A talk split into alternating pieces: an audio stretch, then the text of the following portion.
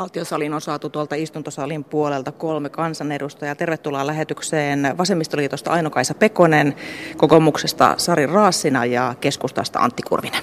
Kiitoksia. Kiitoksia. Kiitos ja hyvää ystävänpäivää kaikille. Kuten myös toimittajan puolesta teille kaikille. Lähdetään ihan kohta noihin äitien ja isien asioihin, eli perhevapaa-uudistukseen, mutta otetaan kiinni hieman tuosta pääministeri Sipilän puheesta. Eli hän esitteli tuossa juuri äsken hallituksen suunnitelmia tälle vuodelle, niin ihan aluksi tämmöinen nopea kierros.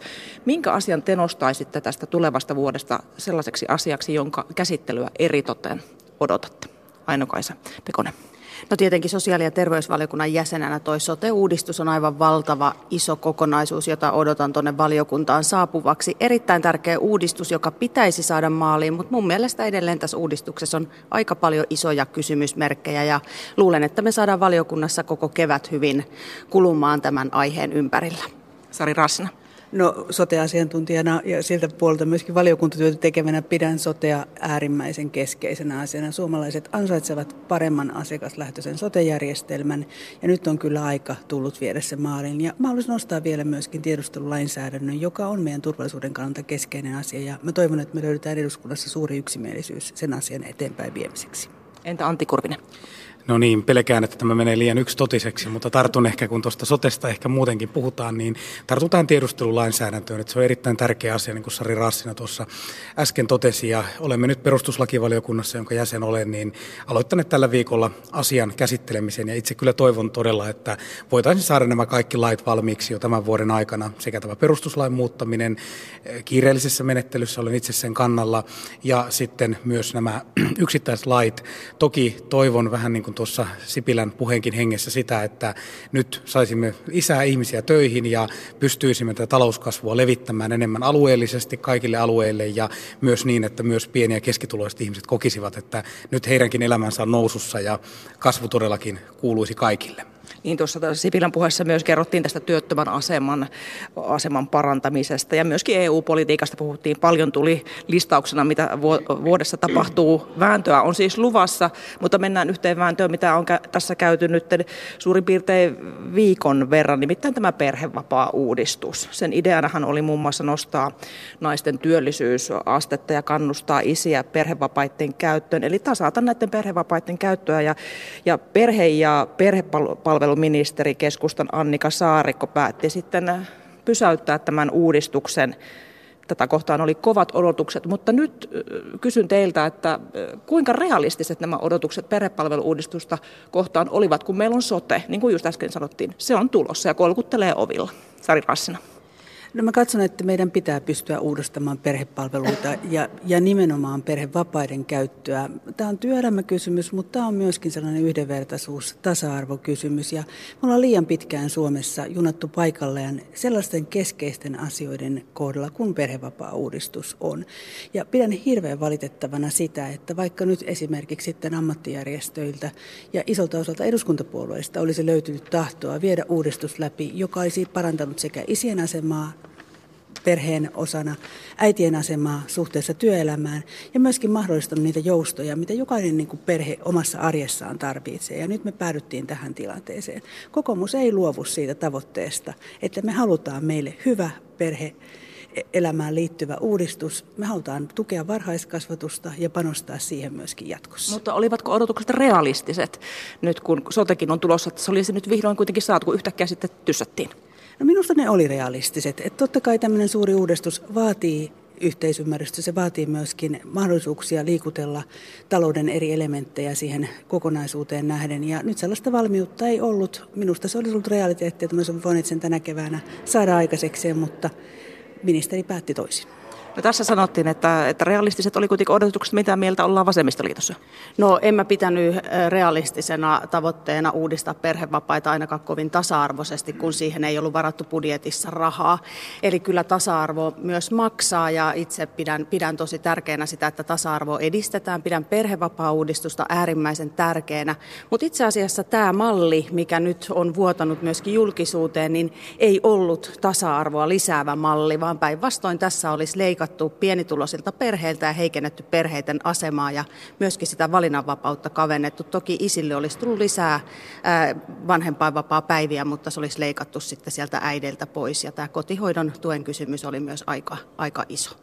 Antti Kurvinen, teillä keskustassa jarrua vedettiin, niin t- tässä nyt oppositiosta sanottiin, että ei oltu realistisia, niin miksi sitten kuitenkin sitä vietiin eteenpäin?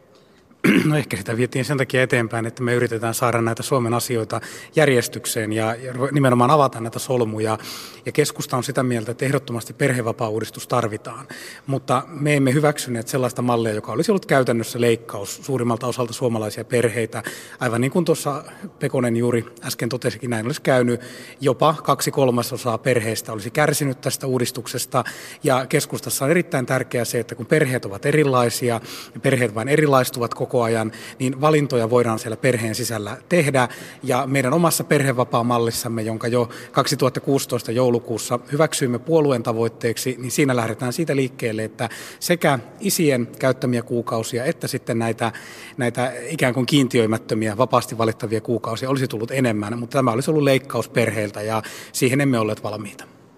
Kyllä meidän täytyy lähteä siitä, että työelämän rakenteiden pitää uudistua myös sen, sitä kautta, että molemmilla sekä isillä että äidillä on mahdollisuus osallistua työelämään tasa-arvoisemmin. Ja mä luulen, että meidän suomalaisen yhteiskunnan on pikkusen sellaista asenneongelmaa verrattuna meidän muihin Pohjoismaihin ja myöskin osittain Keski-Eurooppaan, että meidän 40 prosenttia katsoo, että naisen keskimääräinen tehtävä on sen kodin ja perheestä huolehtiminen. Ja kyllä perhevapaa-uudistuksen tavoitteena täytyy olla myöskin, että me ohjataan sitä arvopohjaa siihen suuntaan, että se vastuu siitä perheestä ja lasten lasten hoitamisesta, kodin hoitamisesta kuuluu molemmille vanhemmille. Ja nyt tässä tilanteessa niin perhevapaa-uudistuksen lähtökohtana pitäisi myöskin olla se, että me turvataan naisten työeläurakehitykset ja myöskin tulevaisuudessa heidän mahdollisuus saada riittävää eläketasoa. Ja nyt on aika tähän asiaan paneutua ja ainakin kokoomus lähtee siitä, että hallitusohjelmatavoitteisiin tämä on meidän keskeinen kirjaus ja toivottavasti voidaan tehdä niitä pienempiä uudistuksia matkalla jo sitten ensi kevään koitosta. Tässä Sari Rassila puhuu arvomaailmasta. Minkälainen signaali tällä tultiin antaneeksi niille perheille, jotka odottivat sitä, että malli nyt jollain tavalla muuttuisi? Ainokaisa. No mä en usko, että kovinkaan moni perhe on oikeasti eh, niin kuin tyytymätön siihen, että tämä malli juuri ei toteudu. Mä tiedän, että kaikissa, tai useissa perheissä odotetaan nimenomaan tasa-arvoa ja ratkaisuja tähän perhevapaa-uudistukseen. Niin kuin tässä varmasti kaikki eduskuntapuolueet haluavat tehdä uudistuksia perhevapaisiin, mutta ei tällä tavalla.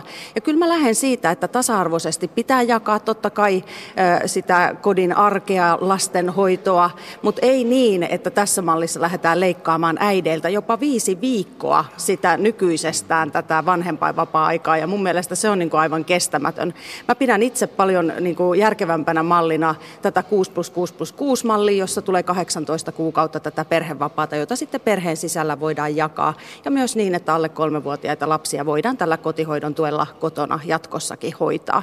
Mutta että ei myöskään mun mielestä ole naisten tasa-arvon kannalta järkevää se, että tässä työllisyystilanteessa, kun työtä ei ole, niin naisilla naisilta otetaan yksi tuki pois ja sen jälkeen ikään kuin sitten siirretään sinne työttömyystuelle, jossa sitten nyt on esimerkiksi tämä hallituksen aika tiukka aktiivimalli, jolloin sitten joutuu er, toisenlaiseen pyöritykseen. Täällä Antti Kurvinen on pitkään viittunut.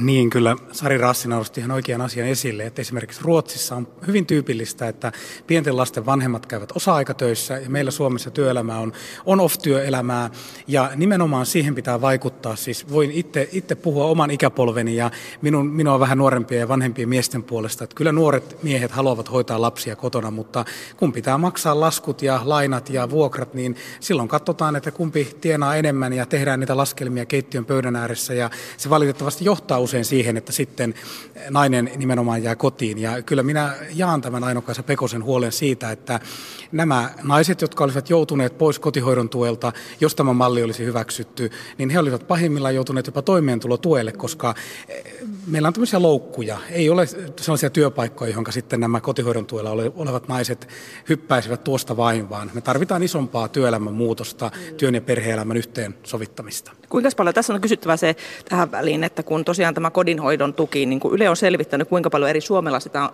eri puolilla Suomea sitä sanoa, on että käytetty. kotihoidon tuki, siinä ei hoideta, mitä, se, on, se ei ole mitään sellaista, että hoidettaisiin kotia, vaan lapsia hoidetaan kyllä, kotona. Se nimi on, kodin, vähän huono. No kyllä, kodinhoidon tuki, mutta anyway, niin sitä tosiaan Keski- ja tuota, Pohjois-Pohjanmaalla eniten käytetään. Siellä myös keskustan kannatus on varsin vahvaa, niin kuinka paljon se vaikutti tähän taustatekijänä? Eikös erityisen paljon myös pääkaupunkiseudulla käytetty ainakin määrällisesti, että kyllä sitä käytetään pitkin Suomea ja totta kai keskustan äänestäjät ovat perheellisiä ihmisiä ja me olemme perheiden puolue. Ei siinä ole mitään hävettävää ja toivomme, että myös helsinkiläiset perheet äänestävät entistä enemmän keskustaa, koska meille on muitakin arvoja kuin se, että juoksemme työmarkkinaosapuolten mukaan. Nyt, nyt menee jo mainokseksi Sari Rasina.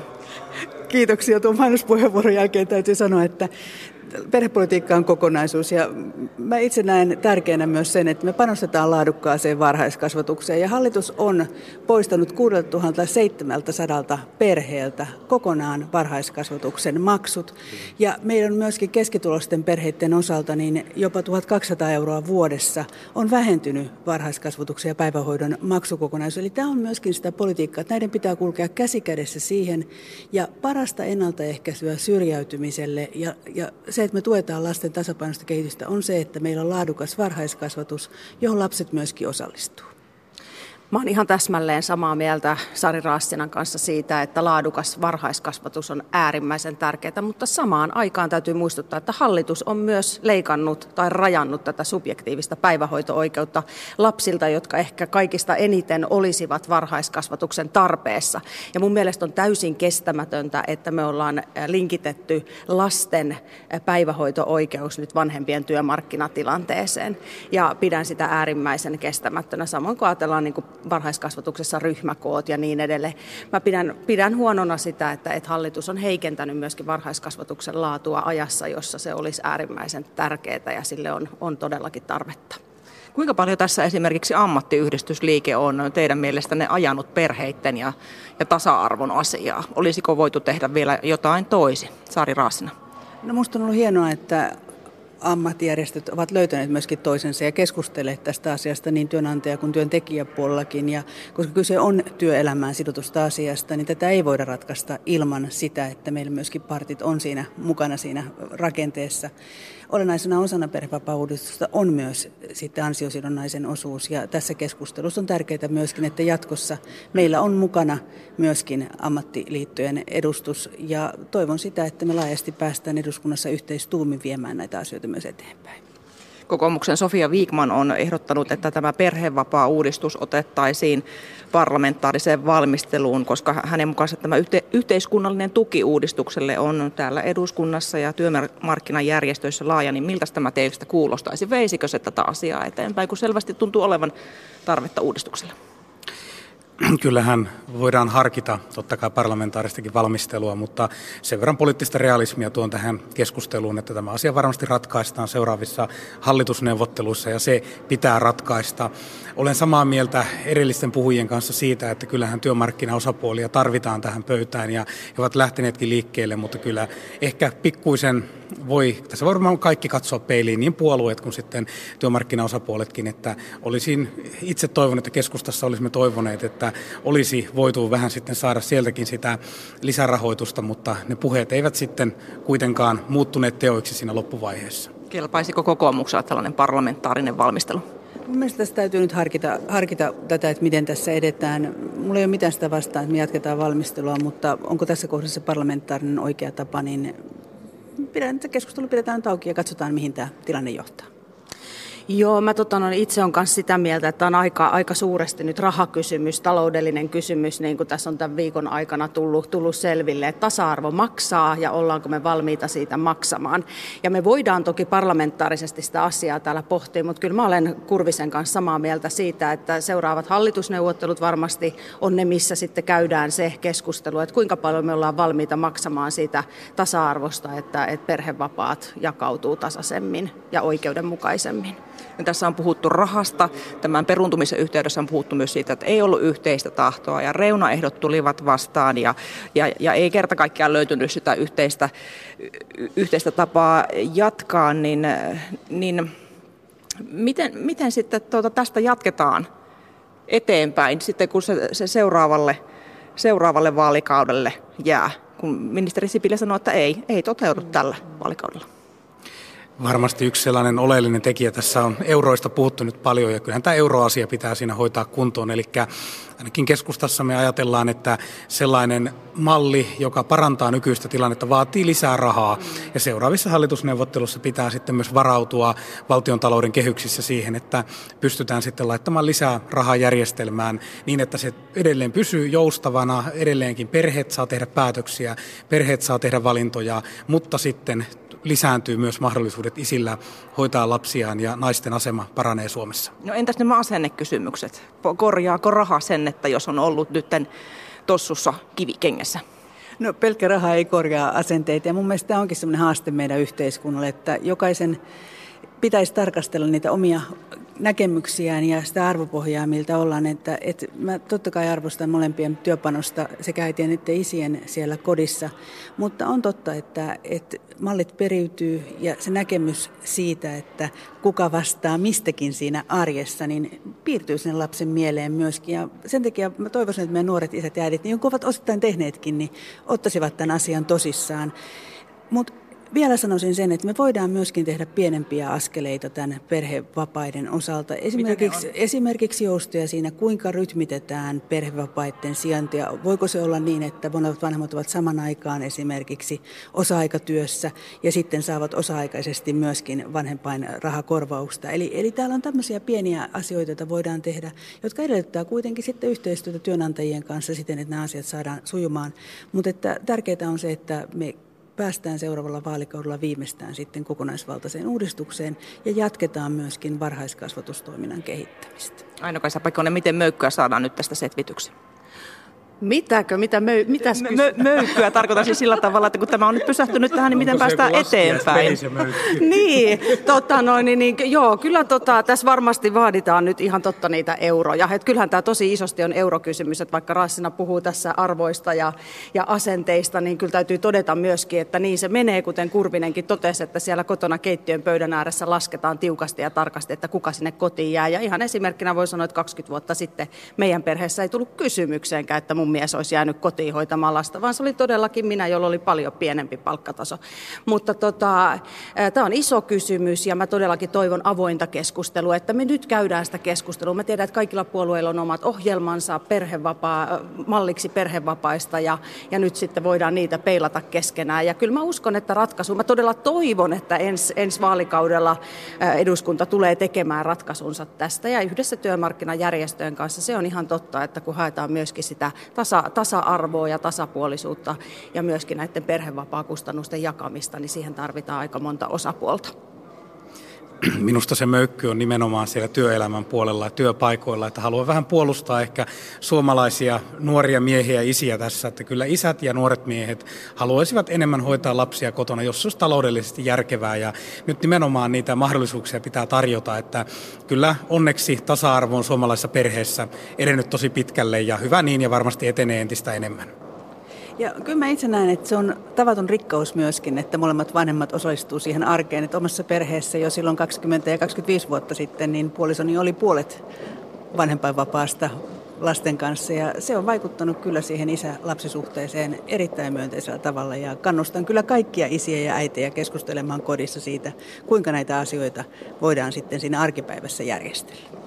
Sitten tähän ihan loppuun otetaan vielä pieni lyhyt poiminta, johon toivon teiltä myöskin kommenttia. Tänään siis ystävänpäivän, niin kuin alussa kuultiin, ja europarlamentaarikko Mia-Petra Kumpula-Natri on esittänyt tämmöistä yksinäisyysministeriä Suomeen. Ei siis tuota, tällaista uutta ministeriä tarvitsisi nimittää. Britanniassahan tämmöinen on, mutta että se voisi toimia tämä, tämä yksinäisyysministeriö ministeri tämmöisen sosiaali- ja terveysministeriön hallinnon alan alaisena, niin miltä kuulostaa, tarvittaisiinko? Lyhyt kierros.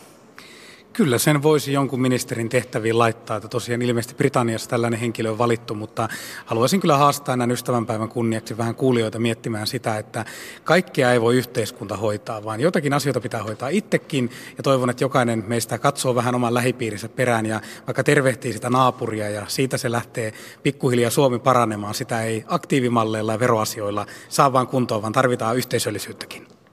Kyllä mä siihen lähimmäisen rakkauteen myöskin tässä vetoaisin enemmän. Että mä en usko, että hallinnollisella päätöksellä me voidaan tällaista tehdä. Me voidaan tukea järjestöjä, me voidaan tukea ihmisiä tekemään vapaaehtoistyötä erilaisissa tilanteissa. Ja mä toivon kyllä, että meistä jokainen tänä päivänä muistaisi jotain sellaista ihmistä, jonka tietää olevan yksinäinen. Ja mä ainakin tiedän joitakin, joilla ei ole tänään vielä viestitellyt. Aino-Kaisa Saarinen näytit tuossa ennen kuin lähdi, anteeksi, hiihtäjäksi meni Aino-Kaisa Pekonen.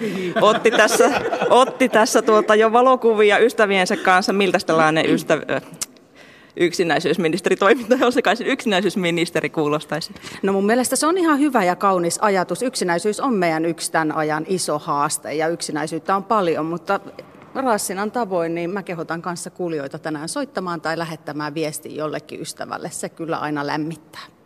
Kiitoksia teille Aino-Kaisa Pekonen, Sari Raassina ja Antti Kurvinen. Hyvää ystävänpäivää. Hyvää ystävänpäivää. Hyvää ystävänpäivää.